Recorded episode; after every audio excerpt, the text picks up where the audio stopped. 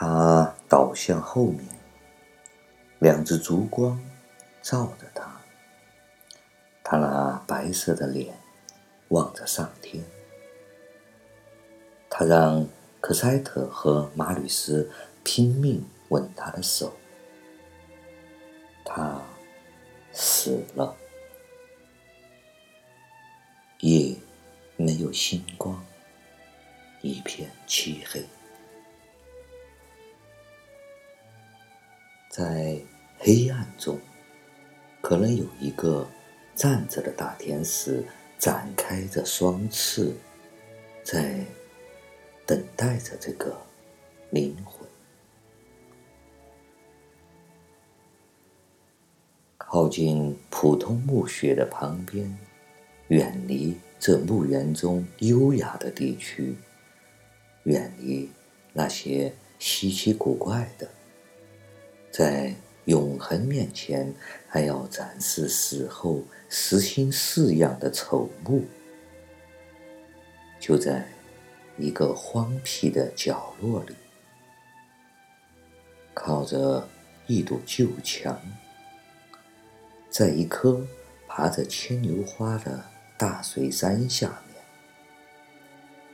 在茅草和青苔之中，有一块石板。这块石板和别的石板一样，日子一久，也剥落得斑斑点点，发了霉，长着苔藓，堆着鸟粪，雨水使它发绿，空气使它变黑。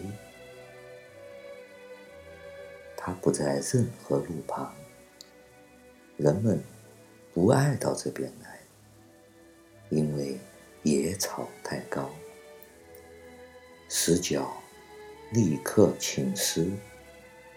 当少许太阳露面时，壁腐会出现，四周还有野烟麦围着沙沙作响，春天红雀在树上欢唱。这块石板是光秃秃的，凿石的人只想到这是竹木石所需，除了使它够长够宽，能盖住一个人之外，就没有考虑过其他方面。上面没有名字，但是多年前，有只手用铅笔在上面写了四句诗，在雨露和尘土的洗刷下，已经慢慢的看不清楚了，而今天大概已经消失了。他安息了，尽管命运多舛，他仍偷生，失去了他的天使，他就上升。事情是自然而然的发生，就如夜幕降临，白日西沉。